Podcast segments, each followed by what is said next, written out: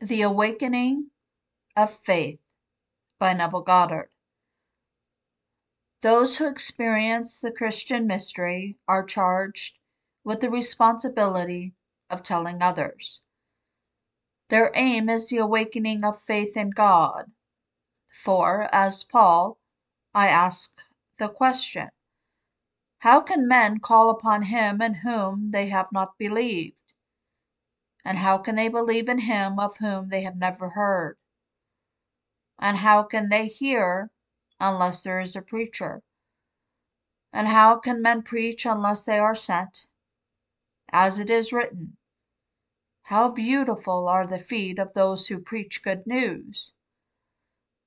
But not all have heeded the gospel, for Isaiah says, Who, O Lord, has believed what he has heard from us?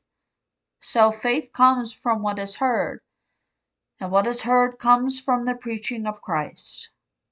Now, Christ is not a person outside of you who lived 2,000 years ago. Christ is the cosmic being who became humanity by bearing himself in every child born of woman. Ask the average person if they believe in God, and many of them will say yes. But when asked to define him, they will describe someone other than themselves. So, how can men call upon one in whom they do not believe?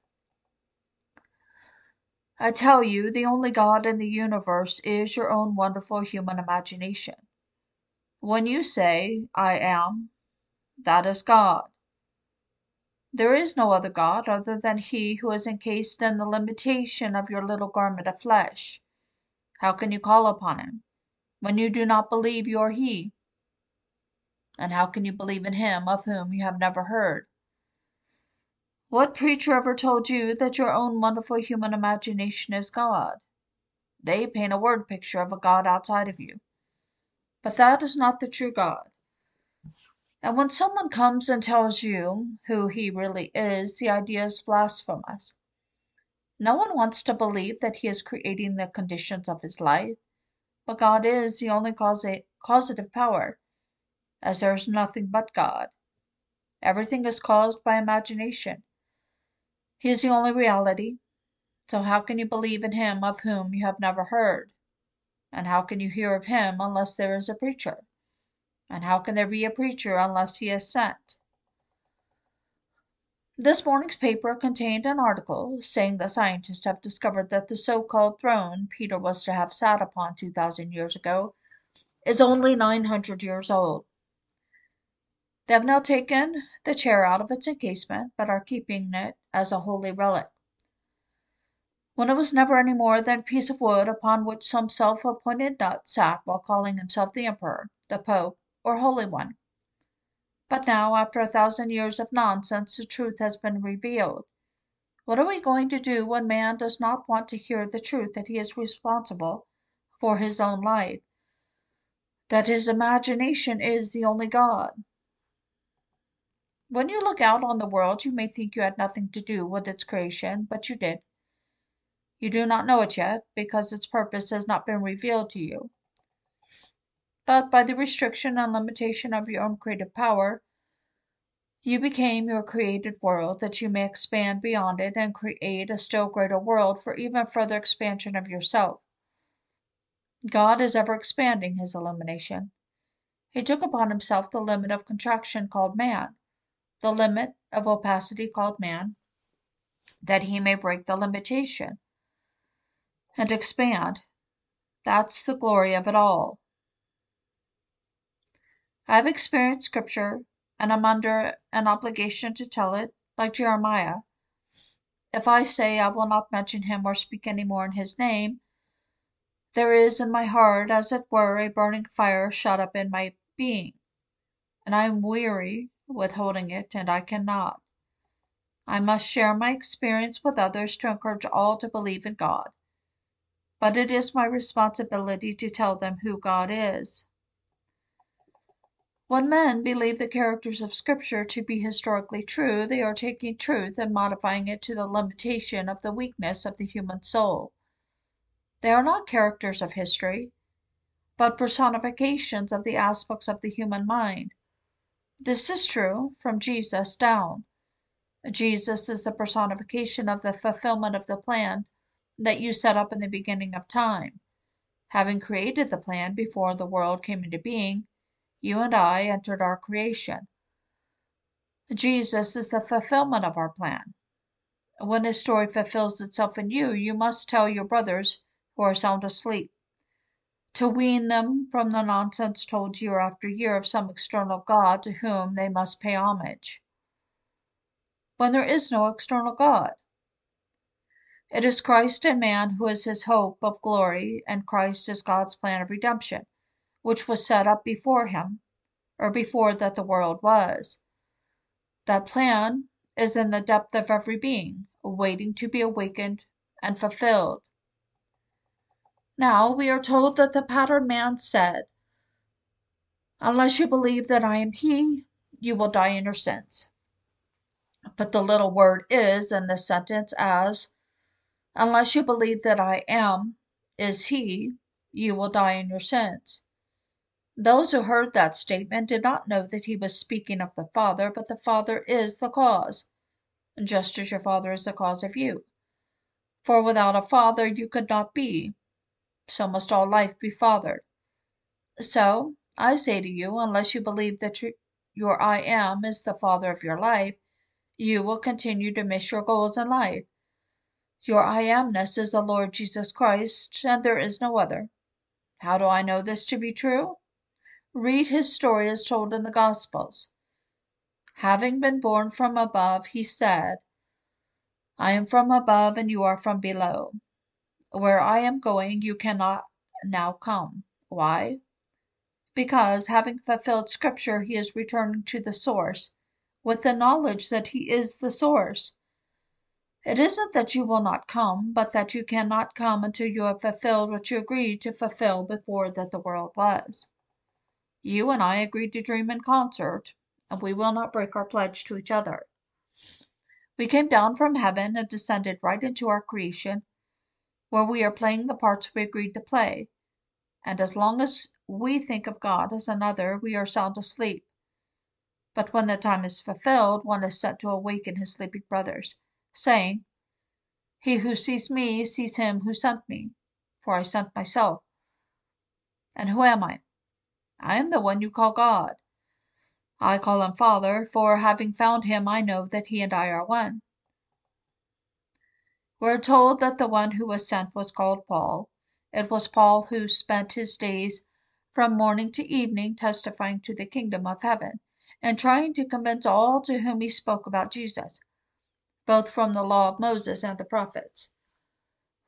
Some were convinced by what he said, while others disbelieved. But he welcomed everyone who came. That's all I can do. Having had the same experiences as Paul, all I can tell you is what I have experienced. I know that Jesus Christ is the only reality. He is God the Father, housed in you as your awareness of being. You will know this to be true the day you are possessed by peculiar vibration which Scripture calls wind, saying, The wind blows where it will, and you hear the sound of it, but you cannot tell whence it comes or whither it goes. So, it is with everyone who is born of the Spirit. When the wind possesses you, your entire body will vibrate, and you will awaken in the tomb where you buried yourself, to realize that no man took your life, you laid it down yourself, that you have the power to lay it down and the power to lift it up again. You laid your creative power down within your own creation, which is man. For eternity exists and all things in eternity independent of creation, which was an act of mercy. Man is part of the eternal structure of the universe, and you laid yourself down within man. That was your act of mercy. Now I would like to change the word creation to recreation, for it is a transcending of one's own creation. I, divine imagination, came down into my own creation, and by recreating it, I transcend it, to awaken myself from this body of death. One day you too will awaken within your skull to find yourself entombed. You will come out to find the symbolism of Scripture concerning the birth of Jesus Christ surrounding you. But it's all about you, not another, for you are Jesus Christ, coming out of Golgotha, your own skull. The babe wrapped in swaddling clothes will be there, and those who witness your birth are there. But they cannot see you, as you are now God's begotten, and God is Spirit. Jesus Christ is a pattern buried in you, which you will experience one day. Then you will know that the Bible is your own personal spiritual biography. Let man have their so-called holy, holy relics and all the other things, and forgive them, forgive them as they do not know what they are doing. They are the biblical or the blind leaders of the blind. The other day someone asked me if the Bible was all I ever talked about. They thought it was very limited and monotonous, but I find it a never-ending mystery. I preach crucified er, I preach Christ crucified on humanity not on some little piece of wood in the Near East, 2,000 years ago. There never was any man who was crucified in that manner. Oh, we have insane men, like our Hitlers and Stalins, who will crucify a man because of his belief. In our own land, men have hung other men on trees thinking they are doing God's business. But that's not the story of Christ. For he became humanity that humanity may become God. Now no one ascends into heaven but he who first descended from heaven, the Son of Man. Buried in you is that Son who is going to come out of you, and coming out of you he is the Son of Man, one with whom, or rather one with the one who descended from heaven, who is God. Listen carefully. I am the root and the offspring of David, the bright morning star. Yes, I am the root, the father of David, yet I am David's offspring. So, the father of David and the offspring of David are one and the same king. David, the symbol of humanity, always does the Father's will. Everyone and everything here is doing the Father's will. Say, I am. That's the Father. Condition your I am by saying, I am prosperous, and you are doing the Father's will. In the third chapter of the book of Samuel, the word Samuel in Hebrew means his name is God, Sam, Uel. The Lord spoke to the boy Samuel, saying, Those who honor me I will honor, and those who despise me they shall be lightly esteemed. In other words, your concept of yourself is either your honor or your dishonor. If you feel little when you meet someone, you are dishonoring God. Have you ever met anyone you thought more important than you? He may be richer, bigger, stronger, or more handsome. He may be everything you think you are not. But if you felt small in his presence because he had more money, was wiser, stronger, or better dressed than you, you are dishonoring God, as God's name is I am. And he who honors me I will honor, and he who despises me shall be lightly esteemed. The boy, Samuel, believing God to be another, heard a voice seemingly coming from without. So he went to the prophet Elisha, which means, My God. And he was told to go back and dream again.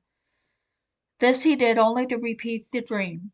Three times he heard the voice calling him, until he knew who the Lord was and grew into his oneness to become the great prophet.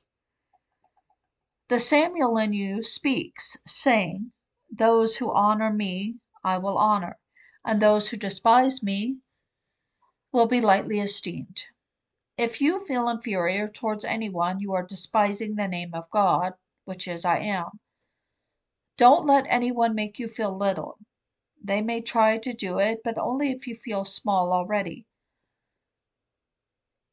If you don't feel little, it does not matter what or who they are. You may not have a nickel in your pocket, but you won't feel little when you know that God is your imagination. You can't be more than God, so you are God. Do not walk the earth in an arrogant way, but never let anyone put you down. I was born on a little island called Barbados. The island is just like a large farm where everything is planted in order to produce a dollar. We planted sugar cane, from which we received its produce of molasses, rum, etc. When I was a child, we had no chemical fertilizers. The animal products called manure we used to put life back into the fields. When we would scatter this on the field to fertilize it, we would call it broadcasting. This was long before telephones, radio, or television. Now we have a broadcasting industry which tells us that we will lose our hair, teeth, and everything if we don't buy a certain product. Isn't that BS? And then from BS they go to MS. That's more of the same thing, as it's piled higher and higher. That's the world. So let no one here make you feel little. You are God. He is buried in you as your own wonderful human imagination. In the 13th chapter of 2 Corinthians, Paul invites you to test God, saying, Come, test yourselves. Do you not realize that Jesus Christ is in you? That's quite a challenge. If Jesus Christ is in you and you know he is your human imagination, which you believe creates reality, you can test him by imagining that you are what at the moment your reason denies and your senses deny. Now, can you believe in your imagination? Can you awaken your faith in the true God who is your human imagination? Try it. Walk as though you were the person you desire to be. Ask yourself how you would feel if it were true. For feeling creates life. This is brought out in Scripture. We are told that Isaac was blind when he said, Come close, my son, that I may feel you. He could not see what he was assuming, so he sought the feeling. Throughout Scripture, you find the blind father calling his son to be felt and touched. When Joseph placed his son or his sons before Jacob, who admitted being blind, he crossed his hands as he blessed the boys and justified his act. Now I ask you, what would the feeling be like if your desire could be felt? How would you feel now if you were the man you want to be? Catch the feeling and believe in Jesus Christ, knowing He is your imagination. Everything is possible to imagine, but it takes faith to create its reality. Just as I said earlier, first you must hear, then acceptance will come through faith. How can men call upon Him in whom they have not believed? The average person does not believe in himself, before I wrote the first chapter of my book, Your Faith is Your Fortune, I wrote one little line saying, Man's faith in God is measured by his confidence in himself. I can't tell you what criticism I have had because of that statement, but it's still there, for I know it is true. Your faith in God is measured by your confidence in yourself, because your true self is God. So, how can a man call upon himself when he does not believe in himself? And how can he believe when he has never been told? And how can he be told unless there is a preacher? And how can there be a preacher unless he is sent? So, one who is, has experienced Scripture is sent, as I have been sent. So I say to you, you don't owe anything to anyone because God Himself became you. Even though you can't pay rent and you haven't eaten much today, Within you is the being who owns the universe, who created and sustains it. His name is I Am. Rather than calling upon his name, call with, with his name by saying, I am free, I am wealthy, I am rich, and I am healthy. The I am that you are is the creative power of the universe. I have personally experienced the story of Jesus Christ in detail, so I know what I'm talking about.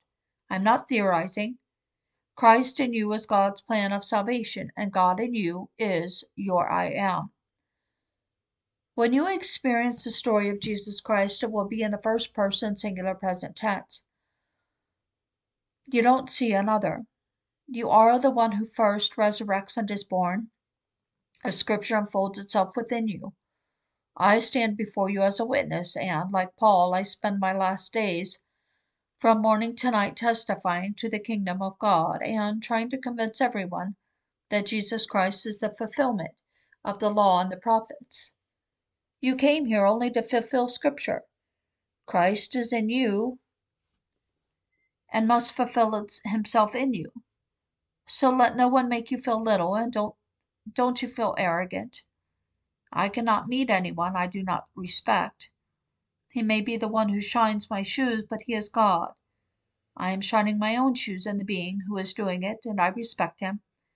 He has to pay rent, buy food and clothing. Just because he plays a part of shining shoes doesn't mean he is less than. Behind these masks we are all brothers. I knew you before that the world was. At that time we were one being who is God.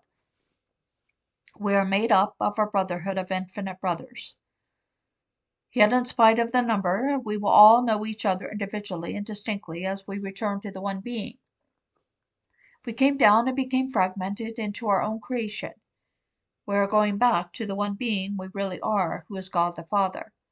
You are He, and one day you are going to know it from experience. Now let us go into the silence.